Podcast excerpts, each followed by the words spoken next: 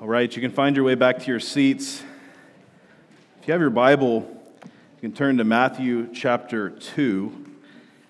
It is printed for you in the bulletin as well. We are closing out with just a few thoughts this morning.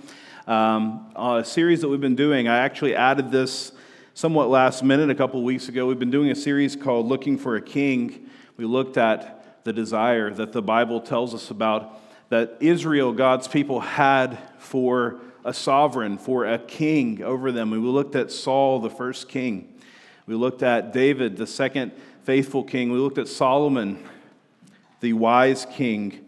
And we looked last week at Jesus, the king who is forever. He is the king that we're looking for. And today, on Christmas Day, it seemed fitting that we would go to the kings who first give tribute to the King of Kings. Because that's what we find here in this story of the Magi who come from afar and they bring tribute to the King. This is the first really act of worship uh, to Jesus that involves people of notoriety. And they come and they give worship to the King of Kings. So we're going to read the first 12 verses, well known passage, Matthew chapter 2. Let's read this together.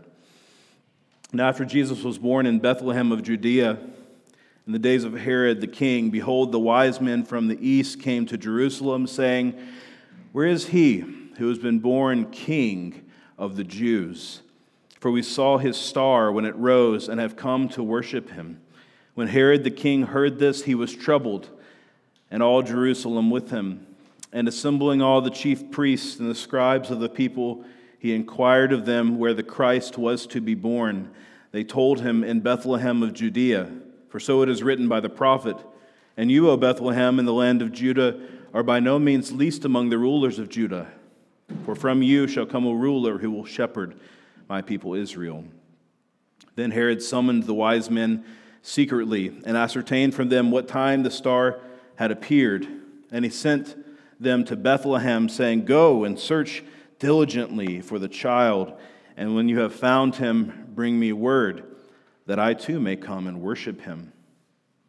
After listening to the king, they went on their way, and behold, the star that they had seen when it rose went before them until it came to rest over the place where the child was. When they saw the star, they rejoiced exceedingly with great joy. And going into the house, they saw the child with Mary, his mother, and they fell down and worshiped him. Then, opening their treasures, they offered him gifts gold and frankincense and myrrh, and being warned in a dream not to return to Herod, they departed to their own country by another way. This is the word of the Lord. I wonder if you've had the feeling, however brief, and it almost always is extremely brief, but this feeling, my expectations have been met. It's always brief, isn't it? So rare. But for a moment, perhaps you think, I was looking for something and I found it. When I was on my sabbatical almost two years ago, now a year and a half ago, um, I read my favorite book of all time. I've read a lot of books, and I love books, and a lot of books have become part of my you know, life and have been very influential to me in this kind of thing. But I read my favorite book. It took all the way to 2021 for me to find it. And if you want to know what it is, it's The Intellectual Life by Father A.G. Sertillanges, a French 19th century Catholic priest. And I picked that book up. Don't, it's not normally my reading pleasure, by the way. Um, and I've read other good books, but this one, it was like a soul connection. It was like something was out there written that I didn't know about. And then I read it, and my soul said, I've been looking for this, and I found it. I didn't even know I was looking for it, and I found it. I've had similar experiences with some of my other favorite authors, like Wendell Berry and Marilynne Robinson, I remember the first time that I heard the classic album Pet Sounds by the Beach Boys. And that was 15 years before I was born that was released, but I heard that album and I thought, I didn't know that there was a Pet Sounds hole in my life until this moment. My parents listened to it, of course, and uh, I probably, for that reason, would have just ignored it for a long time, but I found it on my own, right? And, and it, it was a moment where I realized, maybe a little season where it was just on repeat. I didn't know I was looking for this, but my expectations have been met. I remember meeting my, first, my best friend, Josh, in the ninth grade. He turned around in drama class and introduced himself, and we hung out after school. And I didn't know that I needed a friend like him. But something about us hanging out together made it seem like this is what I've been looking for. And we are still best friends today. I talked to him last week. How many times have I looked at my wife and I've said, We were made for each other. This is, this is good. This is who my soul loves. It's not every day, right? None of these things are every day. They're, they're very infrequent, but, but you know the feeling that I didn't even know I had that expectation, or maybe you did. But in the end, an expectation is met. And your soul says, I was looking for this, and I found it. Maybe I couldn't even describe what I was looking for, but I knew it when I saw it. And what your soul actually is saying is worthy. This is worthy of my attention. This is worthy of my desire. This is worthy of my love. And even though that experience is infrequent, the longing for it persists. Each one of us has a built in desire for some expectation that we're always hoping is met in some kind of way. What Christmas is really about is us gathering together on the day that Jesus was born and celebrating the fact that he has come into the world, this newborn king. And it's to train our hearts to say, This, Christ, is the one that I've been looking for.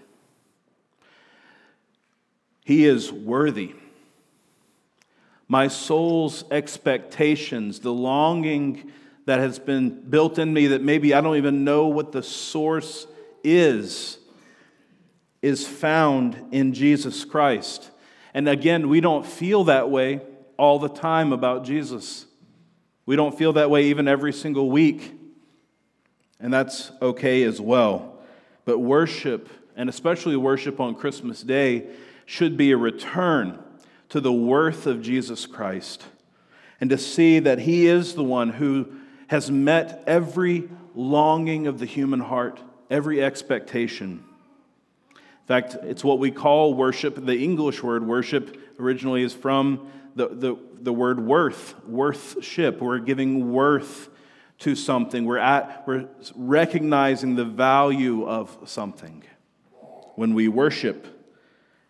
And that's because worship highlights exactly what the soul desires and what we say today as our souls desire Jesus Christ. Jesus, the newborn King, is worthy.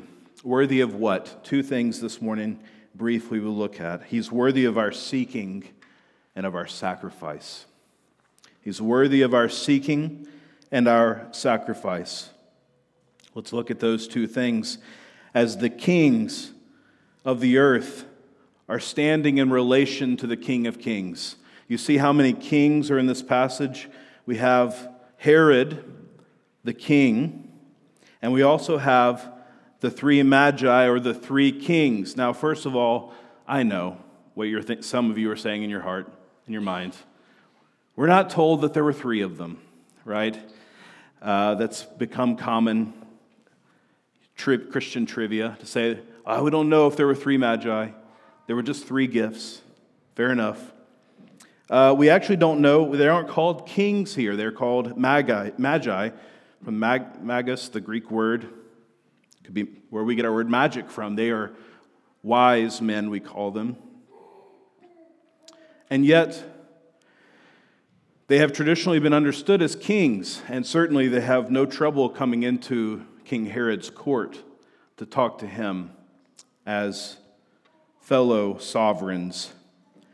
So, No, we don't know that there's three of them, and we don't know that they were called exactly kings, but there is a strong tradition that identifies the three magi as the three kings, we three kings.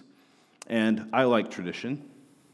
So we're going to call them the three kings today. There's three kings, and then there is Herod. Now, interestingly, right off the bat, there's an idea of the king here that is ironic because Herod is called king here, and so he is. King Herod. Herod the king heard this, verse 3. And yet, what we know about Herod is that Herod is a puppet king. He is not a true king of Israel. He's part of a dynasty that's been put on the throne by Rome. He is a king in Israel, but he is, has, his authority is not with the Lord himself. It's not a direct line, it is to Rome. And so we have Herod, the puppet king. He is one of the six Herods in the Bible. It gets very confusing if you just read about Herod this and Herod that. This is Herod the Great. This is the one who was appointed by Rome and is a ruthless leader, as we come to find out. Herod the Great killed his own wife, killed several of his sons, killed rivals often. Why then was he called great? He was called great because he was a great builder in Israel. He built the second temple. He built lots of things in Israel. A lot of the infrastructure from the Second Temple period, if you go to Israel, it was built by Herod the Great. And so he is someone who is thought of himself as great and who is thought by the people as great and someone who was called king. But here, he is the foil to the kings who come and worship the King of Kings. He is the false king. He has false seeking and false sacrifice, where the Magi have true seeking and true sacrifice. Let's look first at their seeking, the two different kinds of seeking. These magi come seeking Jesus.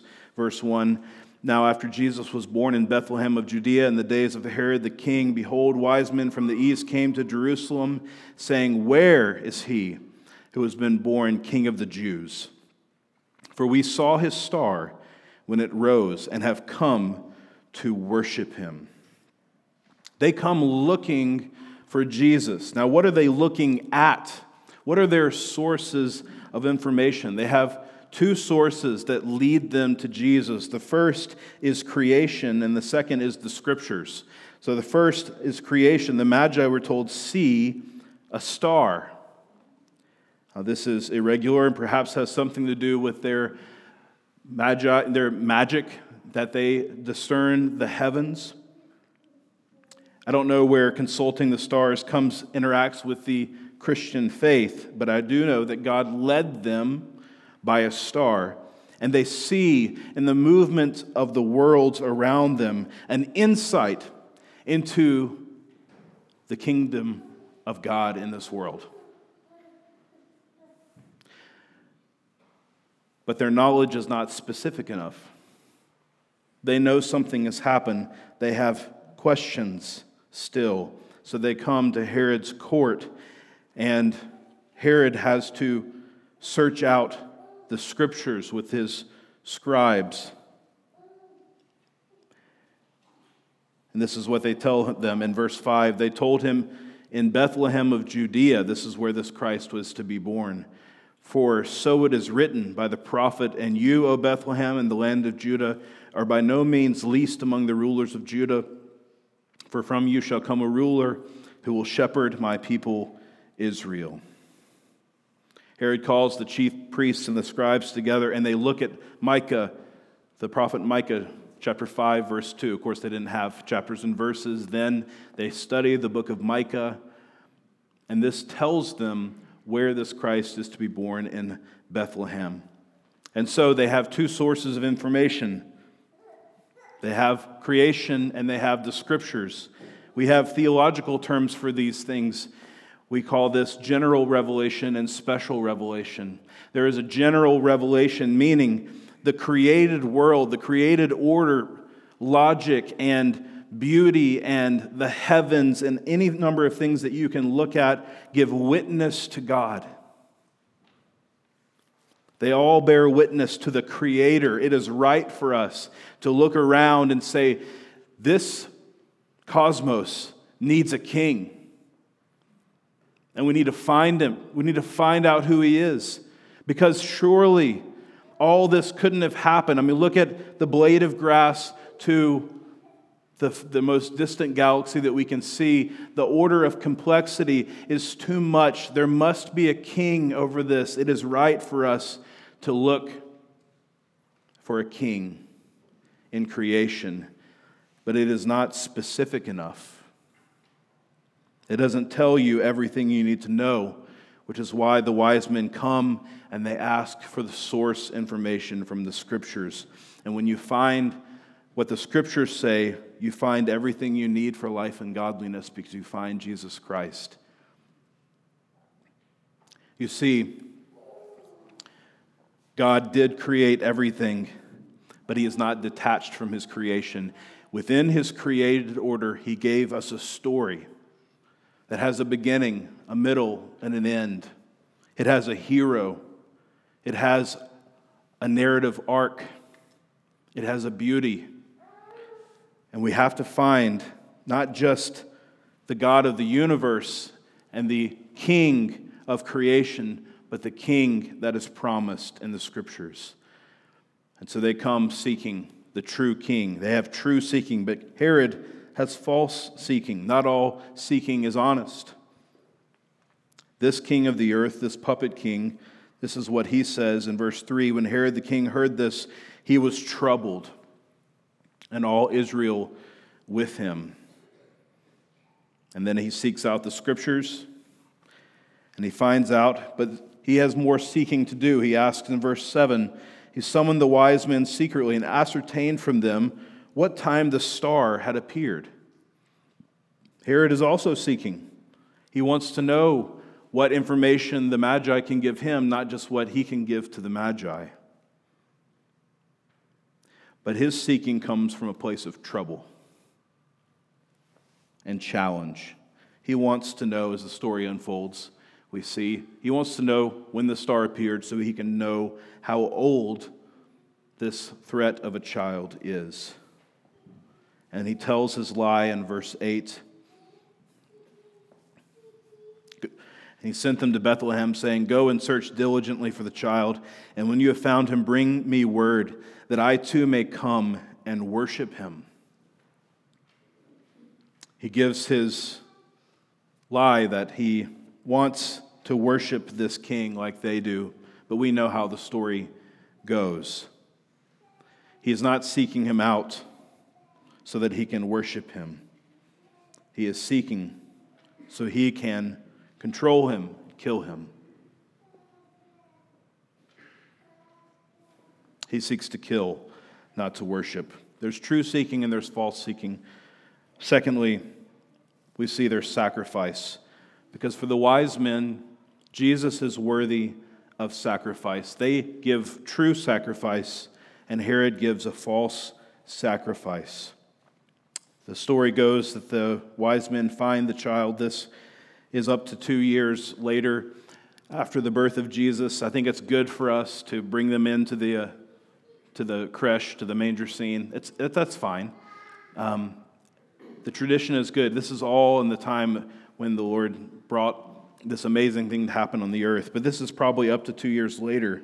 They find this boy, this two year old, and they are overjoyed. Then they sacrifice to him. First, they give the sacrifice of their worship, and then they give the sacrifice of their costly gifts. Look at verse 11. And going into the house, they saw the child with Mary, his mother, and they fell down and worshiped him. Then, opening their treasures, they offered him gifts, gold and frankincense and myrrh.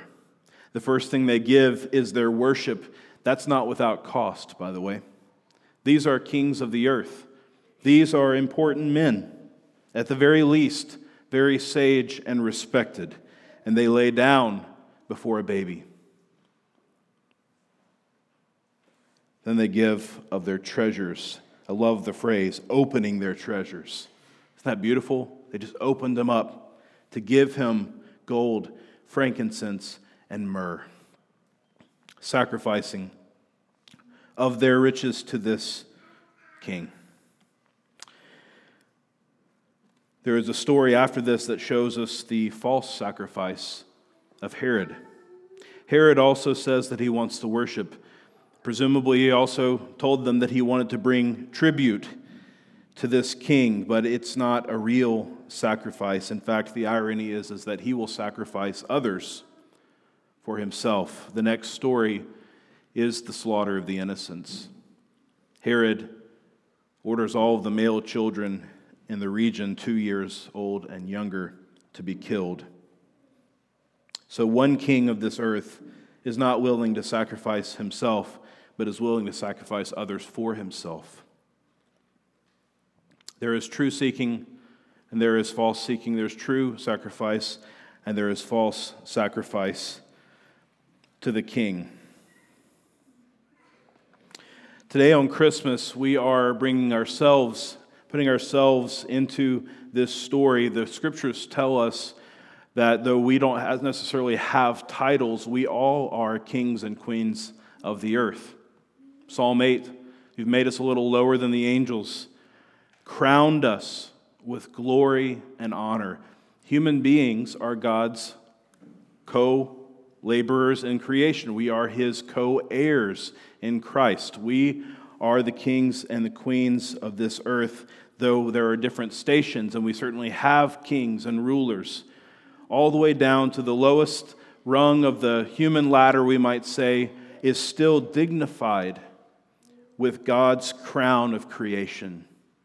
And so, as we come to the Christ child this morning, it requires us to ask Are we coming with true seeking and true sacrifice to lay down our crowns, this Jesus, the worthy King? What we need to see about Jesus today is that he is worthy. He is worthy of your seeking, and he is worthy of your sacrifice. He's worthy of your seeking. Jesus, I believe, is still worth finding. Perhaps for the first time, if you are here today and you've been a seeker, you've been wondering what is true. Perhaps you've looked around at the world, the created order. You've seen something that you can't deny, a something of that this order must have a sovereign. What I would challenge you to do is to search the scriptures next. The wise men saw the star, but they had to come to the source to know who Jesus is. And I would say to anyone who is a seeker, don't just look around you at what you can see to be true. Look at what the scriptures tell us. Yes, that takes faith. Yes, there has to be a laying down of, of, of yourself and your own perspective to come to a book and say, this is where true truth is found. I understand that. What I would say is it's worth doing that. It's worth laying down whatever dignity, whatever perspectives you have in order to find this king who was born in a specific place, who was born to specific parents, who lived a specific life, who taught a specific message of the kingdom, who died a specific death and has been raised from that dead death and now lives and reigns with, with God forever. That's the story we trust in, not just in a being that's out there that has brought order, but rather to a being who has brought order and also a story. And it culminates in his son, Jesus Christ, coming into this world, living, dying, and being raised from the dead. That's the source of truth. It's still worth finding. Perhaps you can join the many of us who have found Jesus and in different ways and with different levels of drama and experience have still said, I was looking for something and I found it. And it's Jesus. It's Him alone. He is the answer. For those of us who have trusted that, we don't stop our seeking now. Today is about us going deeper into who Christ is. We are not through seeking until Christ is all in all. until Christ is Lord over our work and our families and our hobbies. Whatever it is that we do with our time, until Christ is all in all, we still seek the King. Jesus is worthy of your seeking, He is worthy of your sacrifice. He's worthy of your tribute. And I want to ask you a challenging question as we uh, close today and as we think about this upcoming new year. Here's the question This year, what might it cost me to worship Jesus more? What might it cost me to worship Jesus more? What could I give to Him in tribute, in worshipful tribute? This is not a manipulation, this is about worship. For some, our wealth and possessions have weighed down our hearts. It's just true. Maybe especially true this morning as we celebrate these things. What would it mean to give away some of it to the kingdom? For others, we have prioritized our social capital too much. And we are embarrassed of our faith. We are we hide our true heart's love. Jesus, perhaps it's time for us to worship Christ with our words and our witness. Some of us have been cherishing sin and saying, This is what I need this, to meet my expectations. And to worship Christ, we might need to walk away from a practice or a relationship or a commitment. What might it cost to worship the King? I want us to know this He is worthy of it, whatever it is, whatever it costs these wise kings of the earth follow a star in hope of finding an expectation that's been created in them. What they find is a deep story embedded in the scriptures that they have been outside of, and now they can be let in. And they give away what are their treasures to worship this king. Christmas really is about us loosening the grip that we have on other areas of satisfaction. Where other places where we've said, this is where my expectations can be met. It's about saying, is that true? or am I still seeking something more? What am I seeking? And what am I sacrificing towards? Christ is the only one worthy of that. And if you put your seeking and your sacrifice toward Him, it will not be misplaced. Let's pray.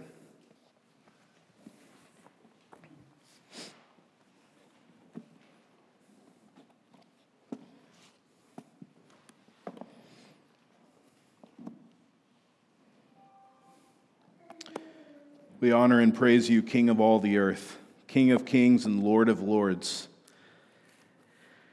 And with whatever kingdom you've given us, the kingdom of our work and our families and our neighborhoods, whatever level of sovereignty you've given, I pray, Father, that we would lay it at your feet, that we would come and worship you as the King of those things and more beyond, the King of all the earth. I pray that you would help us to know what we should do to give you the worth and the praise that you deserve. Father, we feel feeble to that, for that. We feel as though we need to be re, we need to reimagine and relive what it is that you have done for us. I pray that you would do that in our hearts today. Help us to exalt you to honor the name of Christ and to put it above every other name. And it's in that strong name that we pray. Amen.